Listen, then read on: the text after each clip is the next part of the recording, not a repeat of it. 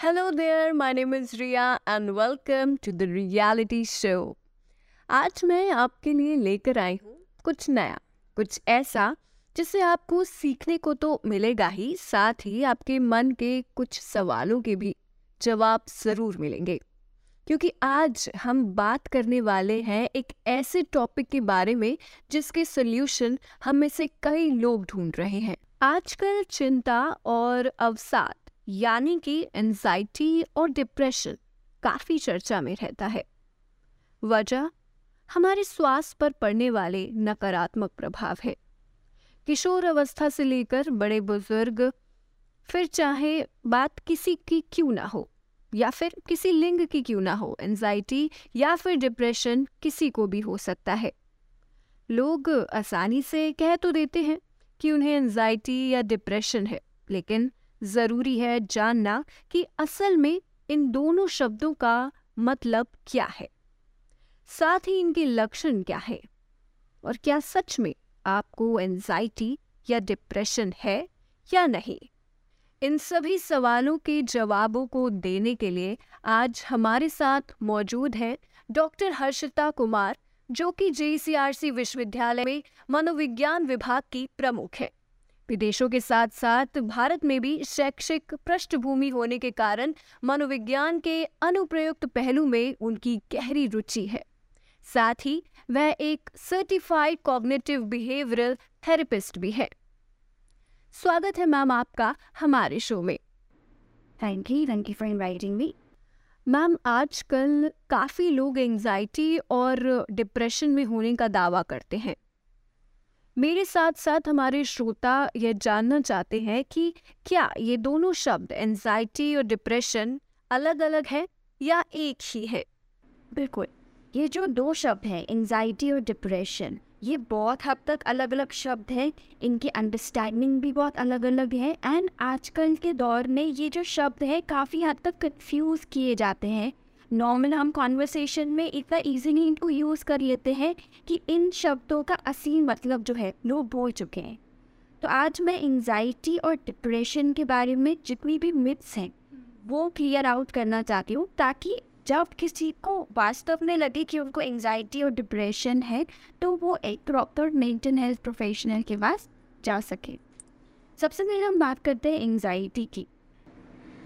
Anxiety एक ऐसा शब्द है जो दर्शाता है एक ऐसी कंडीशन को, जहाँ पे पर्सन को एक्सेसिव चिंता हो एक्सेसिव डर हो एवरीडे सिचुएशंस के बारे रोज़ की सिचुएशंस के बारे में।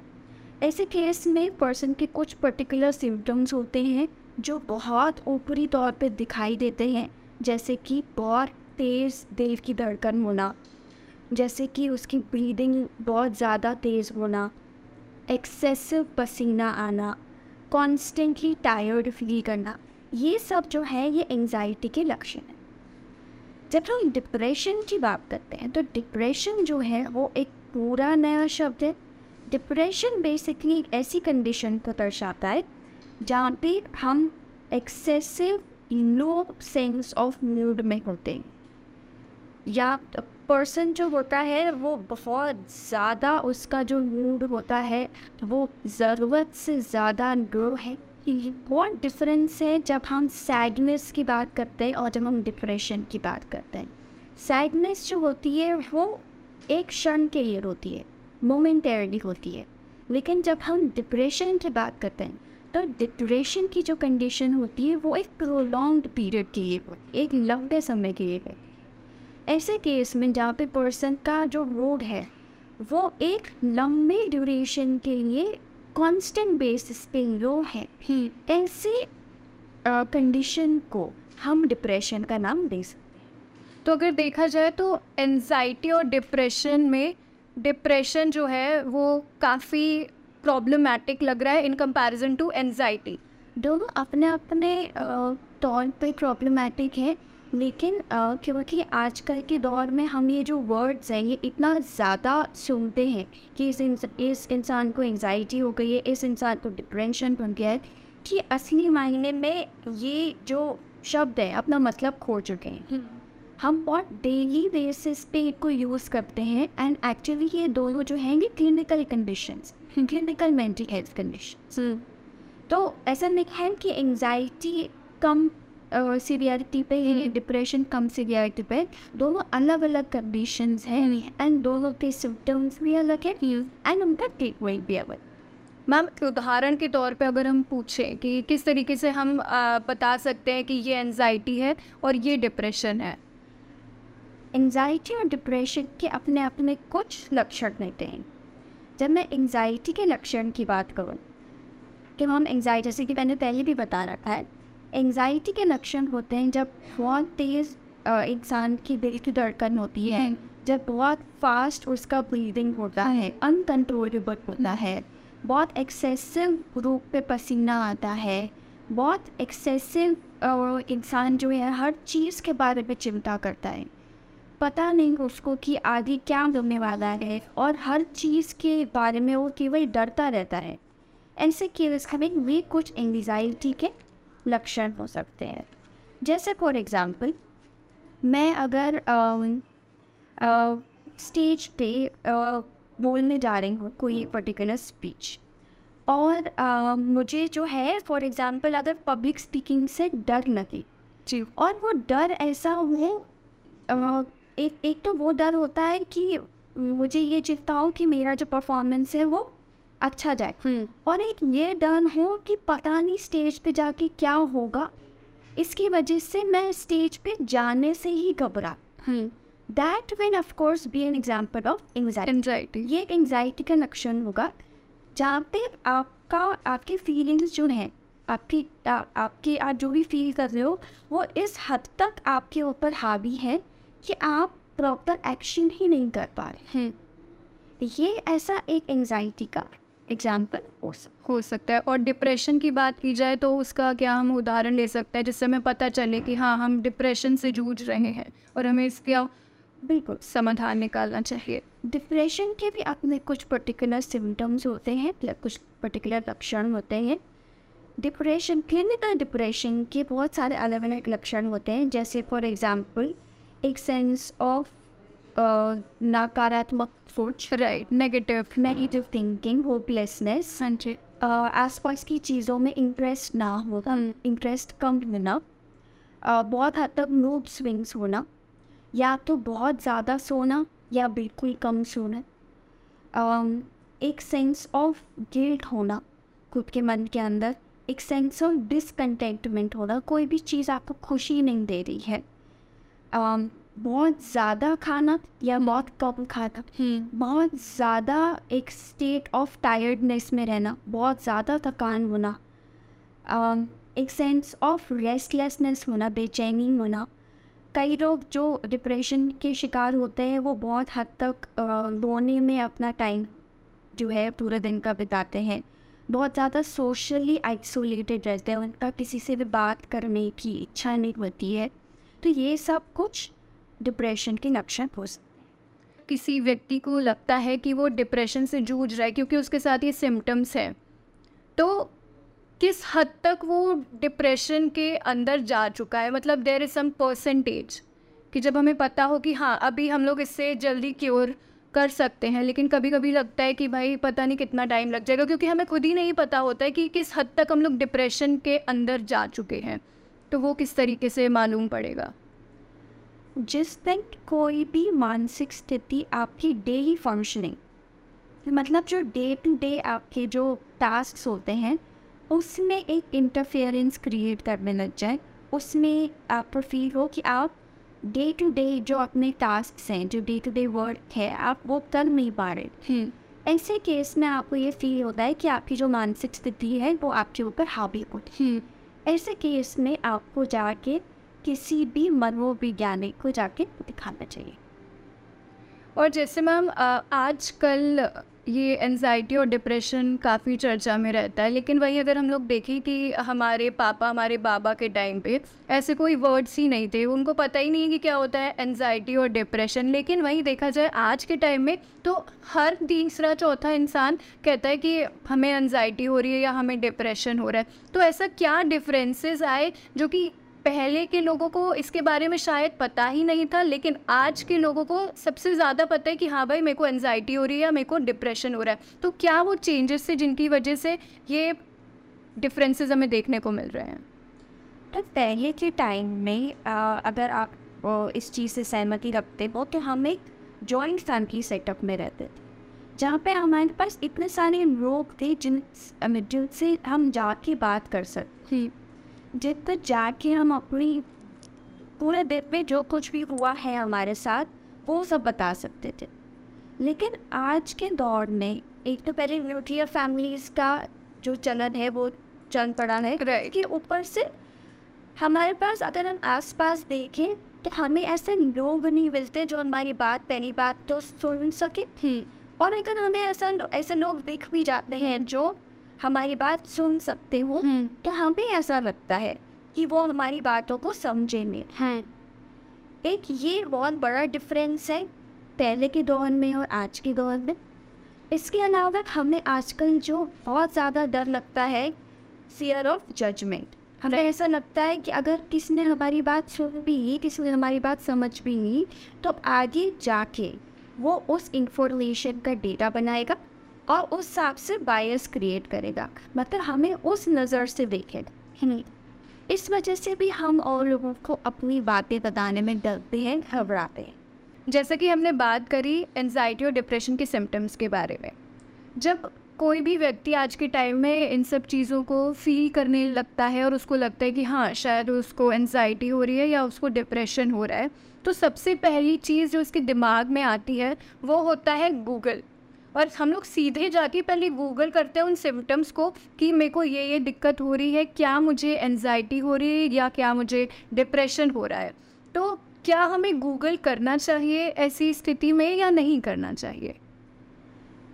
गूगल के पास सारे जवाब नहीं होते। कभी भी नहीं थे। तो ऐसे केस में जहाँ पे आपको कोई भी डिसऑर्डर के लक्षण नज़र आते हैं खुद के अंदर आपको गूगल के बजाय किसी मनोचिकित्सक को या किसी मनोवैज्ञानिक को जाके जो भी अपनी सिचुएशंस हैं वो शेयर करनी चाहिए। देखो गूगल जो है और कोई भी टेक्नोलॉजी बहुत ज़्यादा एडवांस्ड है लेकिन इतनी एडवांस नहीं हुई है अभी तक कि वो साइकोलॉजिस्ट को रिप्लेस करता है इवन फॉर एग्जांपल अगर मैं चैट जीपीटी का ही एग्जांपल थी जो आजकल बहुत चलन में हाँ जी। तो चैट जीपीटी का सबसे बड़ा क्रिटिसिज्म यही है कि वो ह्यूमन इंटरेक्शन को रिप्लेस नहीं कर सकते। तो ऐसे केस में जब हमारे, हमें अपने अंदर कोई ऐसे लक्षण दिखाई देते हैं तो हमें गूगल करने के बजाय किसी प्रॉपर मेंटल हेल्थ प्रोफेशनल से जाके कंसल्ट करना चाहिए, ताकि वो हमें एक्चुअल बता सके कि हम क्या सिचुएशंस को फेस कर रहे हैं, क्या सिचुएशंस हैं हम डील कर रहे हैं। अगर आप गूगल के पास ही सारे आंसर्स ढूँढने जाओगे तो पहली बार गूगल आपको पूरी इन्फॉर्मेशन नहीं दे पाएगा। उसके अलावा कई बार हम चाह रहे हैं कि गूगल हमें सारे आंसर्स बता दे, लेकिन गूगल गाइड करने के बजाय कई बार मिस गाइड कर देते हैं। तो हम अपने आप को लेबल करने के बजाय मिस लेबल करते हो। सकता है ना कि हमें इस डिप्रेशन नहीं हो, केवल सैडनेस हो। हो सकता है ना कि हमें एंजाइटी नहीं हो केवल एक सेंस ऑफ़ टेंशन हो कुछ माइन्यूट चिंता हो। लेकिन क्योंकि इतना ज़्यादा मूवीज़ सॉन्ग सोशल मीडिया ने इतना ज़्यादा ही बहुत इसको यूज़ करके और सोसाइटी में फैलाया है कि हर इंसान को लगने लग जाता है कि उसको या तो एंजाइटी है या डिप्रेशन है। वहीं अगर देखा जाए एनजाइटी और डिप्रेशन तो है ही। साथ में हम लोग इसको स्ट्रेस से भी जोड़ के देखते हैं। तो क्या स्ट्रेस का भी इफ़ेक्ट होता है मेंटल हेल्थ पे और किस तरीके से होता है? और साथ में स्ट्रेस एनजाइटी और डिप्रेशन से ही जुड़ा हुआ एक शब्द है, उसे आसपास ही है, या फिर ये बिल्कुल अलग एक दुनिया है स्ट्रेस की और जो कि रिलेट नहीं करती है? देखिए, जब भी हम एंजाइटी और और डिप्रेशन के बारे में बात करते हैं तो एंजाइटी एंड डिप्रेशन का जो सबसे पहला रूट कॉज होता है ओरिजिन होता है वो स्ट्रेस होता है। आज आप देखते हैं कोई भी मानसिक बीमारी स्टार्ट कैसे हुई उसकी शुरुआत कैसे हुई है उसकी शुरुआत प्योरली स्ट्रेस की वजह से हुई है। किसी को डेली बेसिस पे स्ट्रेस हुआ और वो स्ट्रेस इतना ज़्यादा बढ़ गया कि या तो वो एंगजाइटी का रूप ले लिया या उसने डिप्रेशन का रूप लिया। अब स्ट्रेस के दो तरीके के होते हैं। एक होता है यूज़ स्ट्रेस और एक होता है डिस्ट्रेस जब हम यूज़ स्ट्रेस की बात करते हैं तो हम ऐसी स्ट्रेस के बारे में बात करते हैं जो हमें मोटिवेट करता है जो हमें अपना डे टू डे काम करने में हेल्प करता है. लेकिन जब हम डिस्ट्रेस के बारे में बात करते हैं तो हम ये देखते हैं कि स्ट्रेस ऐसी टाइप की स्ट्रेस है जो हमें काम करने ही नहीं दे रही. हमारे डे टू डे काम में एक इंटरफेरेंस क्रिएट कर रही. तो आपको ये देखना पड़ेगा कि आपका जो स्ट्रेस है क्या वो यून स्ट्रेस है क्या आपका मोटिवेट कर रहा है क्या आपका पुश कर रहा है काम करने के लिए या वो डिस्ट्रेस में कन्वर्ट हो चुका है आपके हर काम में एक इंटरफेरेंस कर अगर यू स्ट्रेस तक इनफेक्टेड हो तो कुछ हद तक सही है। जैसे फॉर एग्ज़ाम्पल अगर आज एक बच्चे का टेस्ट है तो उसको थोड़ा सा अमाउंट ऑफ़ स्ट्रेस होना बिल्कुल नॉर्मल है। लेकिन इस हद तक का स्ट्रेस हो जाए कि वो पेपर में कुछ लिख के ही नहीं आ पाए। हाँ। तो ये डिस्ट्रेस की एक्शन तो ये एक बैलेंस क्रिएट करना बहुत इम्पोर्टेंट हम आज के पैसे यही देखते हैं कि कोई भी बीमारी स्ट्रेस से ही स्टार्ट करती है। तो अगर आप उसको स्ट्रेस के लेवल पे ही रोक दें हाँ। तो एक फॉर बीमारी है वो कन्वर्ट कभी भी नहीं कर जैसे कि आपने कहा कि जो यू स्ट्रेस है, वो फिर भी एक पॉजिटिव सिम्टम्स के रूप में देखी जा सकती है।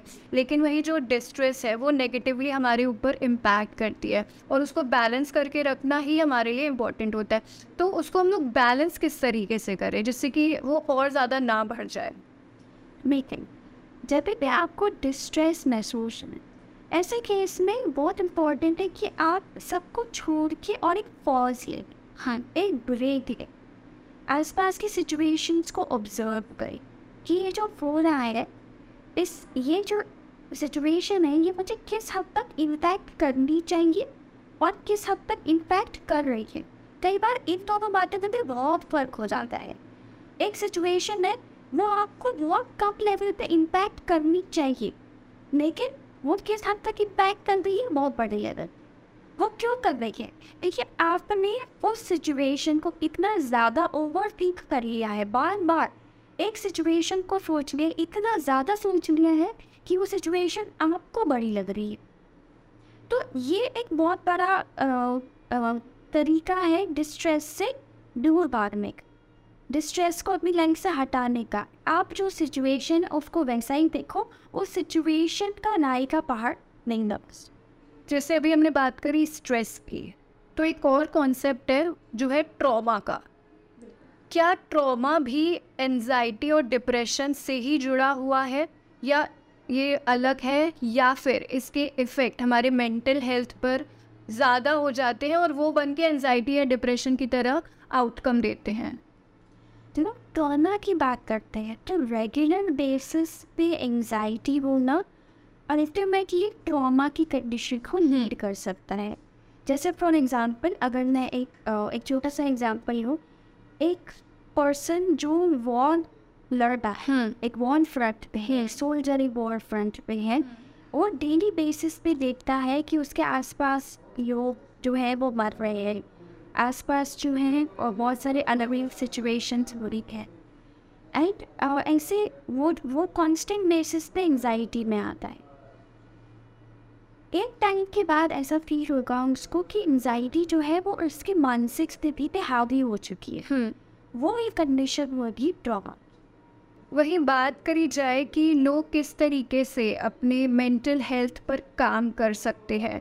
एक तो पहले सवाल इससे रिलेटेड मेरा यही है कि जो लोग एनजाइटी या फिर डिप्रेशन से जूझ रहे हैं वो किस तरीके से डेली बेसिस पर अपनी मेंटल हेल्थ का ख्याल रख सकते हैं? सबसे पहला मैं इसका जवाब जानना चाहूँगी। बिल्कुल।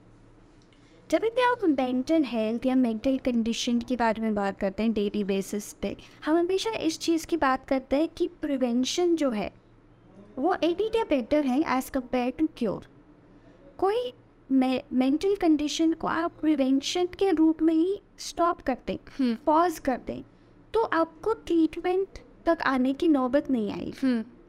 क्योंकि आप पहले से ही उस चीज़ का ध्यान रख रहे हम्म। सबसे अच्छा तरीका अपनी मेंटल हेल्थ को इम्प्रूव करने का डेली बेसिस पे होता है सेल्फी जब आप खुद से प्यार करना स्टार्ट करते हो तो आप और चीज़ों के प्रति ज़्यादा एक्सेप्टिंग भी होते हो, ज़्यादा टॉलरेंट भी होते हो एंड अल्टीमेटली आपको जो लाइफ है, वो अल्टीमेटली थोड़ी सी बेटर नज़र आने लग जाती है.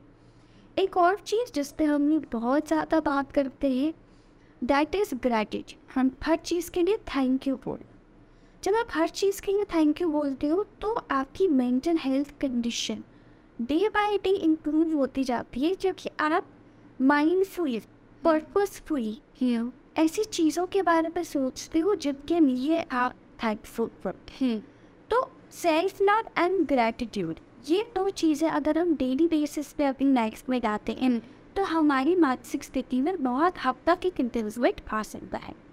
और वही बात करी जाए कि जो लोग बहुत ही अच्छे से अपनी लाइफ एंजॉय कर रहे हैं, जिनको एनजाइटी या डिप्रेशन जैसी कोई भी दिक्कत नहीं है तो किस तरीके से वो भी अपनी मेंटल हेल्थ पे काम करके उस जगह तक पहुँच सकते हैं कि उन्हें फेस ना करना पड़े कभी भी एनजाइटी या फिर डिप्रेशन इन द फ्यूचर तो जब आप एक अच्छे पड़ाव पे होते हो ज़िंदगी के आपको ये चीज़ का भी ध्यान रखना पड़ता है कि सब दिन एक जैसे नहीं। राइट कभी आपके दिन बहुत अच्छे होंगे कभी आपके दिन बहुत बुरे। लेकिन अपने आप को उस टाइम पे दोनों ही सिचुएशंस में समेटे रखा। ये एक असली ह्यूमन बीइंग की पहचान पहले राइट हम लोग हमेशा अपने क्लाइंट्स को ये चीज़ बोलते हैं कि every storm run out of its इसका मतलब ये होता है कि ना अच्छे दिन हमेशा रहते ना ही बुरे दिन हमेशा रहते हैं। लेकिन हम हमेशा इन्हीं दोनों एक्सट्रीम्स के बीच में जूझते रहते हैं। तो जब हम ये देखते रहें कि हम, हमारी लाइफ में कुछ अच्छे दिन भी आएँगे, कुछ बुरे दिन भी आएँगे और दोनों ही हमारे दिन हैं तो ऐसे केस में जो लोग अभी अच्छे दिन को फेस कर रहे हैं, वो प्रिपेयर्ड रहेंगे पूरे दिन के लिए। एंड जो अभी बुरे दिन फेस कर रहे हैं। अल्टीमेटली उनको एक उम्मीद जो है, वो कायम रहेगी कि अच्छे दिन भी आने वाले। जाने से पहले मैम आप क्या मैसेज लेना चाहेंगी उन सभी लोगों को जो कि एनजाइटी या डिप्रेशन से बाहर निकलने की कोशिश कर रहे हैं? साथ ही किस तरह से सभी लोग अपने जीवन में और अच्छा कर सकते हैं? सबसे पहली चीज़ जब भी भी आपको लगता है कि आप एंजाइटी या डिप्रेशन के सिम्टम्स को फेस कर रहे हो उन सिम्टम्स से भागे नहीं हाँ उनको एक्सेप्ट करें उनको एक्नॉलेज करें कि ये आप ही का एक पार्ट है। हाँ। और फिर जब आपने एक्सेप्ट कर लिया है कि ये आप ही का पार्ट है फिर जाके आप एक मेंटल हेल्थ प्रोफेशनल से बात करें। एक मेंटल हेल्थ प्रोफेशनल आपको टॉप थेरेपी देगा। आपको अलग अलग तरीके बताएगा जिससे आप एंगजाइटी और डिप्रेशन से बाहर आ सकते ज़िंदगी जो है हम अक्सर बोलते हैं कि बहुत बड़ी है ही। तो जब हम देखते हैं कि ज़िंदगी बहुत बड़ी है तो जहाँ पे सफ़र इतना बड़ा है तो वहाँ पे हम छोटे छोटे पेड़ से दिन लिया राइट तो जिस दिन हमें ये चीज़ समझ में आ, जा, आ जाए तो ऐसे केस में हम भी अपनी एंजाइटी और डिप्रेशन को मैनेज कर पाएँगे? हम्म। सबसे बड़ी बात है हम अल्टीमेटली ये चीज़ देख पाएँगे कि कोई भी सिचुएशन जो है वो परमानेंट नहीं रहेगी हमारी लाइफ जिस दिन हमारे अंदर ये एक्सेप्टेंस ये टॉलरेंस ये सारे भावनाएँ आ जाएँगी ऐसे केस में हम एंजाइटी एंड डिप्रेशन से अपने आप को बाहर निकाल पाएँगे। बहुत बहुत शुक्रिया हर्षिता मैम हमारे साथ इस शो में जुड़े रहने के लिए। उम्मीद करते हैं कि इस शो के ज़रिए हमारे श्रोताओं को कुछ नया जानने और सीखने को मिला होगा। और इसी तरह सुनते रहे द रियलिटी शो नमस्कार।